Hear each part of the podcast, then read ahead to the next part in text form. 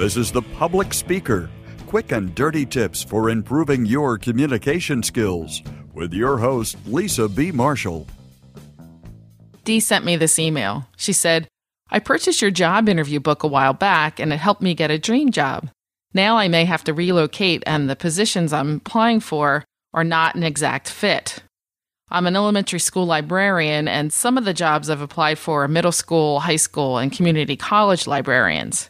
How can I get the experience they're looking for if they won't hire me because I don't have the experience they require. Today's show is sponsored by Betterment. Betterment offers users an easy way to invest. No prior investing experience is required. What you do is you choose how to allocate your money between two preset baskets a stock basket and a bond basket.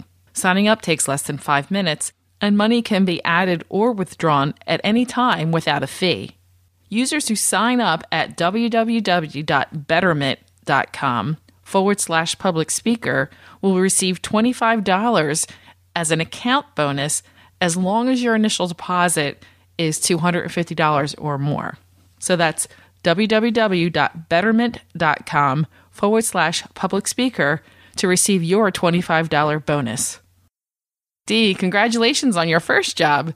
And I hope the book will help you get your second job. And you should know, Dee, you're not alone.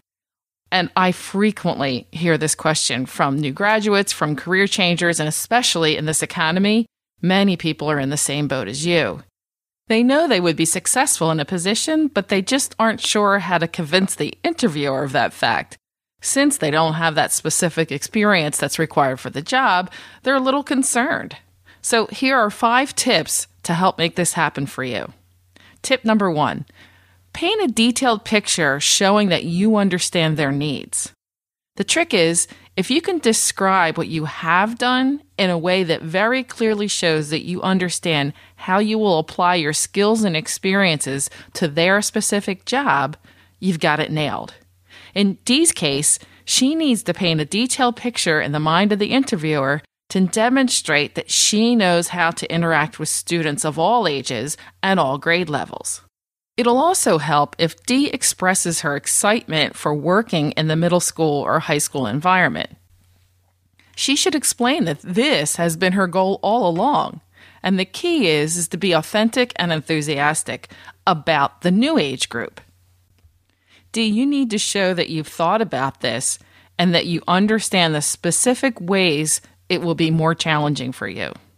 But on the flip side, you'll want to make sure that you discuss the advantages that you bring. Why are you a better candidate than the other candidates who come with the traditional experience that's requested? So even though you lack experience in that area, you bring a special advantage that only you have because of your different background. When you're asked to describe your skills, you can start with examples from your previous experience, but then add, and when I'm working with middle schoolers, I'll do this and this. Or the difference would be blah, blah, and blah. The idea is that you want to prove that you understand the specific issues and challenges of the new position by providing examples of how you will directly apply your previous experience to that. In essence, you need to speak their language. So, how do you find out exactly what it would be like to work at that job without first working at that type of job? Or even in that specific industry? What you need to think about is what do you have and what don't you have? In Dee's case, what she doesn't have is experience with a particular age group. What she does have is librarian experience. So that's what she'll draw from during the interview. For Dee, it would be a good idea to gain some experience with the appropriate age groups. Volunteer at a local summer camps, volunteer at the local library, volunteer to do a library project with some local scouting groups. Do whatever's necessary to gain some hands on experience with the appropriate age group. As soon as you've identified what you don't have, you need to start immediately getting experience any way you can with that area. Be sure to volunteer during the interview process so those experiences are fresh in your mind. Even if it's only for a few days, that's still enough time to create stories. And In Dee's case, three or four stories of her working with the age group that's very similar, if not identical, to the position that she'd like to get.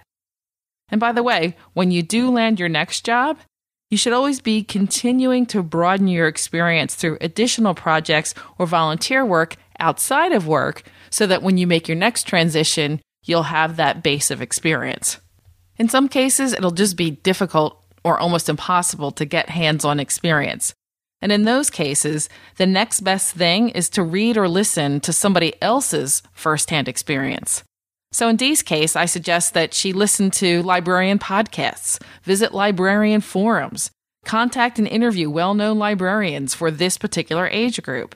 Get stories from them so that you're able to show that you really do get the students. Again, it's critical that you can convince your interviewer that you really understand the issues and concerns of that particular job. When you're asked a question, be sure to make the transition in your stories.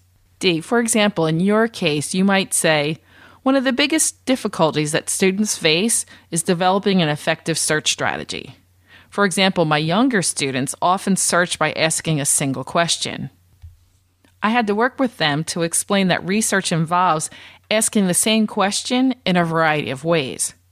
I know that college students have the same difficulty.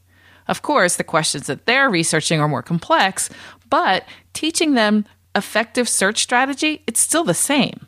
My experience explaining this concept to the lower level students makes it easier for me to simplify the strategies to reach all educational levels. So here's the quick and dirty bottom line. First, paint a detailed picture that shows you understand the new work environment.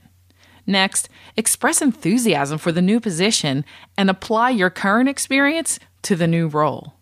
Finally, gain experience through volunteering or through other people's firsthand accounts.